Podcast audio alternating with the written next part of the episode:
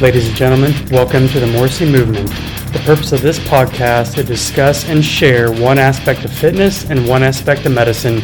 Being a general surgeon and a garage gym athlete, I have a strong passion for both of these aspects of life. So sit back and enjoy the show.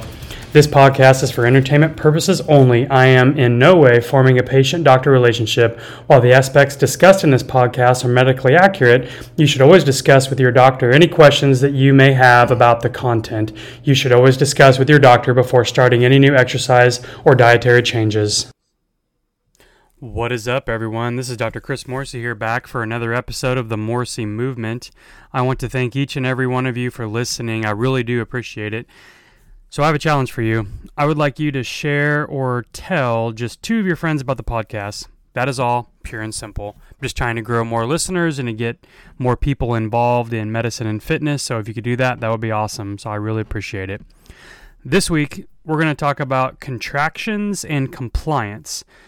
The contractions I'm referring to is muscle contractions and what different types there are in your aspects of training, not the English terms of combining words together or going into labor.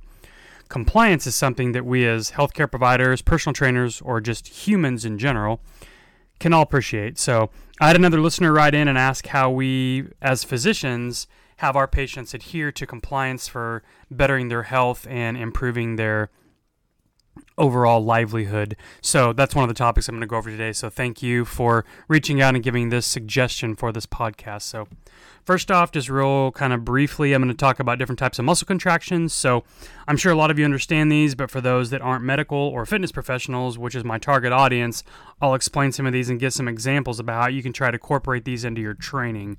So muscle contractions are the activities that cause a muscle to fire or to quote unquote flex. There are three different main types of muscle contractions that I'll talk about. So there's isotonic, isometric, and isokinetic. Isotonic contractions is basically where the muscle changes length as it contracts while the load or the resistance stays the same. So most people can understand and visualize a bicep curl, right? So you've got the dumbbell, kettlebell, barbell in your hand, whatever you're utilizing. So as the weight goes from the lengthened position, which is basically at the bottom of the movement, kind of your arms are sort of next to your thighs or hips, depending on how long your arms are. And then as the weight moves from the lengthened position or the bottom of the movement to the top of the position, which causes the bicep to shorten and moves the weight up and towards your chin, shoulder, pec area, depending on how you're doing your repetitions. So the weight is then lowered back down to the starting position. So that is an isotonic contraction. So there's two subcategories that you can break down the movement even further under the isotonic contraction, which are concentric and eccentric. So concentric phase is strictly the muscle that is shortening. So again, the bicep example, when you raise the weight up, you're shortening the muscle. So that is the concentric phase. A pull-up is another entity that people use, and this is when the body is raised towards the pull-up bar. So then the other part of this is called the eccentric or the negative part of the lift. So the movement here is when the weight or body is lengthened. So there's a lot of good literature to support the effects of negative training or eccentric training where the weight is lowered under tension much slower, usually on a cadence to better recruit muscle fibers. So by incorporating this, it's just one way if you've got a plateau that you can bust through that in your training if you kind of stall out or you're not making as many gains as you would like. So there's tons of different types of tempos you can utilize. Most commonly, you might see sets of like four separate numbers. So example, you may see a 3-1-3-1 type of tempo. So let's use the squat for an exercise, for example. So the first number 3 would mean that you lower the weight or squat down, taking 3 seconds to do so. So as you're squatting, you're thinking to yourself, 1, 2, 3. So that is the first part. So in the 3-1-3-1, you get to the number 1, which is the second number in the cadence, which would mean you would pause at the bottom for 1 second. So instead of going down and just jumping right back up, you'll sit there for a full second before you begin going back up with the weight. So then the next number in the cadence, which would be the next number 3, would mean that you take 3 seconds to go from the bottom of the squat back into the starting position. So instead of just exploding up, you take a full 3 seconds to really control the weight and move it up. And then the final number, which would be the last number one, would mean that you pause for 1 second at the top before the next rep starts. So there's tons of different ways you can change this up. You can go for lowering only. So you could do like, say, a 4 second lowering, no pause at the bottom, explode up, and then no pause at the top. Or you could pause for 1 to 2 seconds. It just kind of depends on what you're going for. So that is the eccentric. Give it a try if you haven't. It's pretty awesome. It'll kind of wreck you, so you definitely need to lower your weight for this to be able to control and have better movement and better tension under time, so to speak. So the next movement is going to be, or contraction type rather, is going to be the isometric contraction. So this basically means there is no change in muscle length while the muscle is contracting. So this type of contraction would be like going up to a wall where you push against the wall trying to move the wall. So you're doing work, but nothing is moving. So another example on a different spectrum would be carrying an object at your side. So say you pick up heavy sack of groceries or, you know, a child or something like that, if you want to use that as an example, and you're carrying it to a different location. So the contracting muscles aren't moving. You may be moving the weight from one location to another, but the muscles that are contracting aren't changing. So another example might be with your grip. So if you're gripping something really firmly, nothing is moving. Like if you're gripping a tennis racket or a baseball bat or something, nothing is moving. You're just, your muscles are contracting and squeezing, but nothing is really happening with that. So it's just helping you engage and squeeze on the musculature that you're targeting. The final type of contraction would be the isokinetic contraction. So isokinetic contractions are similar to the isotonic in that the muscle changes length during contraction. Where they differ is that isokinetic contraction produces movements of a constant speed. So to measure this, you usually need a special piece of equipment known as an isokinetic dynamometer. So you may see some of these in like rehab gyms. It's commonly used with like quadriceps, where you put your leg underneath a what looks like a leg extension, and you're pushing.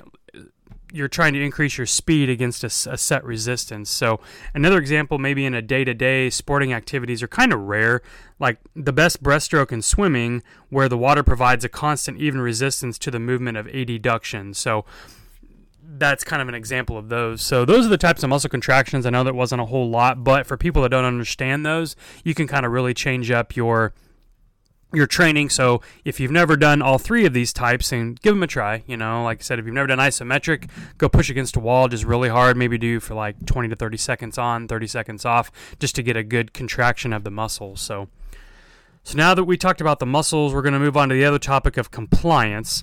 The definition of compliance is the action or fact of complying with a wish or command. So the way we see compliance in a patient population would be we would ask them to try to change something about their behavior or health metrics in order to get better, and then reassessing them at some sort of time interval. So most commonly, generally in medicine, it's usually like 3 months is what we use. So if someone's starting on a new medication, say a blood pressure medication or blood sugar, cholesterol, take your pick, typically your physician will have you come back in about 3 months and check some more lab work, or, you know, check your blood pressure, do a finger stick glucose or something like that. So there's a bunch of different ways we can do this. What doesn't always happen is the fact that lifestyle modification to better enhance the desired outcome. So it's easy to give someone a new medication, but sometimes it's really hard to take the time to say, hey, instead of adding a new medication, let's try weight loss, let's try dietary changes, let's try incorporating exercise, let's try something else, so that maybe we can prohibit or prevent you from going on medication. At times, it's way easier just to give a med, but taking time to get to the root cause is somewhat more challenging. So again, if someone has high blood pressure but is also overweight, doesn't exercise, has no dedicated eating plan, and or smokes, then just prescribing that medication doesn't really address the root cause. It's just trying to prevent the metric that we're measuring. So this is not always the best option for some people. So if physicians had more time and also more training, then we may be able to better alter someone's life in addition to medication. So depending on the compliance, the patient may end up getting off the medication after weight loss, beginning an exercise program, improving nutrition and smoking cessation as some examples. So how do we as physicians enforce patient compliance? It is a difficult task. Me as a general surgeon, I often do not really address the above mentioned items since I'm a specialist and I'm usually evaluating some sort of operative intervention. I am usually not the primary person to intervene with this. However, I do discuss these in a lot of my patient encounters, and if they are in, you know, very driven and or very interested in doing this, and I'll set up a separate appointment for them to come back and we can discuss these things. But more often than not, most of the patients are just there to have their gallbladder removed or get a colonoscopy or something. So most of the time they're not really interested in doing this. But I have had a few people over the years that have expressed interest, and I have worked with them on these different things. So, but just because I can cut doesn't mean I will cut. So the more I've learned about functional medicine, nutrition, and exercise, the more I am trying to intervene. So the fact that I work for a smaller hospital and community, I do have a little bit more time that I can attempt to dedicate to these things. But physicians that are at bigger cities, bigger hospitals, or if they go to multiple facilities during the day, the doctors are so strapped for time, they only may have 15 to 20 minutes per visit, which a lot of times is not enough to address all these things. And sometimes they have more time, sometimes they have less, depending on what they do. But, you know, looking at us, we're only one side of the coin. So the other side of the coin, where the majority of compliance is placed, is on the patient themselves. So we can give all the recommendations in the world, come up with a killer exercise plan, come up with the best eating habits. But if the party that we are working for and trying to help doesn't want to do or doesn't agree with what we do, the needle doesn't move at all. So there's only so much that we can do.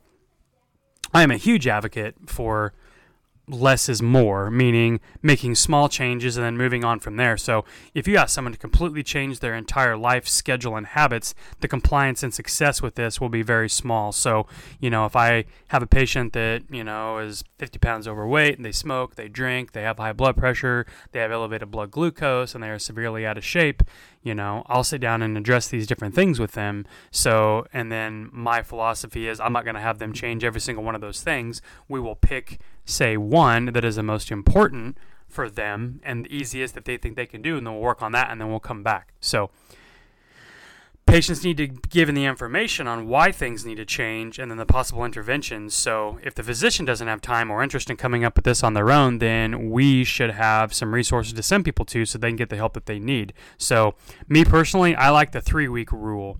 So some resources say it takes anywhere between 21 to 28 times to make something a habit. So again, like I said, start off small. Ask the person, out of all the things they're needing and wanting to change, which one is the most obtainable for them at the beginning, whether it's eating, sleeping, going for a walk. Then once this task becomes a habit, then you move on to the next one. So I like to give them a few options. Start with, say, exercising or drinking more water. Have them rate each of those tasks on the ability to do that from 1 to 10. 1 being, no way in hell can I do that, to 10 being, yeah, I can totally do that. And then basically you want to choose the higher number. So say they say, oh, you know, can you start exercising, just starting with walking? And they say, yeah, I can do that. 9 out of 10, no problem. But if you say, hey, I want you to start drinking more water, and they're like, yeah, I'm not very good at that, I'd say that's a 4 out of 10. So then choose the higher number. So have them start walking, come up with a plan. You know, for instance, say, hey, just put on your shoes, start your stopwatch, go out and walk for 15 minutes. Once it hits 15 minutes, turn around and come back. Do that 3 times a week.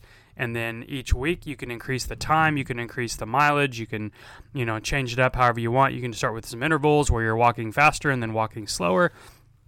A bunch of different ways you can do this. So once that's done, have them come back in 3 weeks, talk about the progress or lack thereof, and then you can figure out the next plan of attack and so on. So that's just one, you know, instance where we can do that. So as a fitness professional, you know, I think compliance is maybe more obtainable for some people because they usually seek out and want to do these changes, whereas from a physician standpoint, we're trying to add a bunch of different things in and maybe not address everything and may not have as much time to work with these people. So, you know, apps is a great way to also track compliance. So, you know, there's like the Chronometer app where you can check nutrition.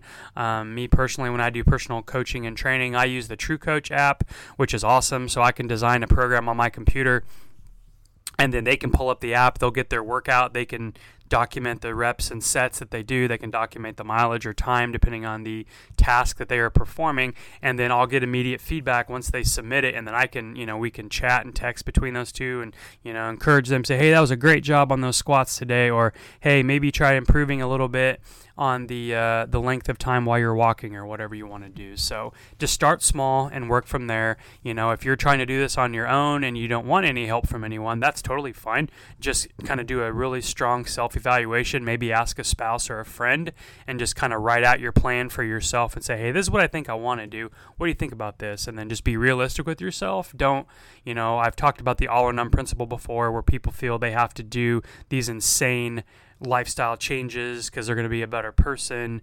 You know, if you go from being sedentary and not hardly moving to try to do the 75 hard or, you know, jumping right into CrossFit, then you're either, number one, going to end up with injuries, or number two, you're going to end up with doing it really well for 3 to 4 days, and then you get completely burned out and you're so sore that you can't even move, and you say, screw this, and go back to what you were doing. So just be realistic with yourself. This is all, you know, what I like to talk about is the daily over decades, which this is not my phrase. I got this from the Garage Student Athlete community that I'm a part of. So if you want to, you know, join an awesome group on the internet, best group of humans that I've met, check them out. I have no sponsorship with them. I have no affiliation other than I do my training from them. So check them out if you'd like more things from that. So, well, I'm kind of cutting a little bit short this week, so hopefully that was somewhat helpful for those of you with the specific questions. Please keep them coming. I would rather address topics from you all than me choosing all the time, because sometimes, you know, I come up with things that maybe people don't want to hear about. So by hearing from what you want, then I am more apt to do hopefully better shows for everybody. So again, thanks a lot for listening this week. Leave up to a 5-star review. It really helps the show out a lot to reach more people. And also, like I said, just try to share it with a few friends that you know would benefit from it.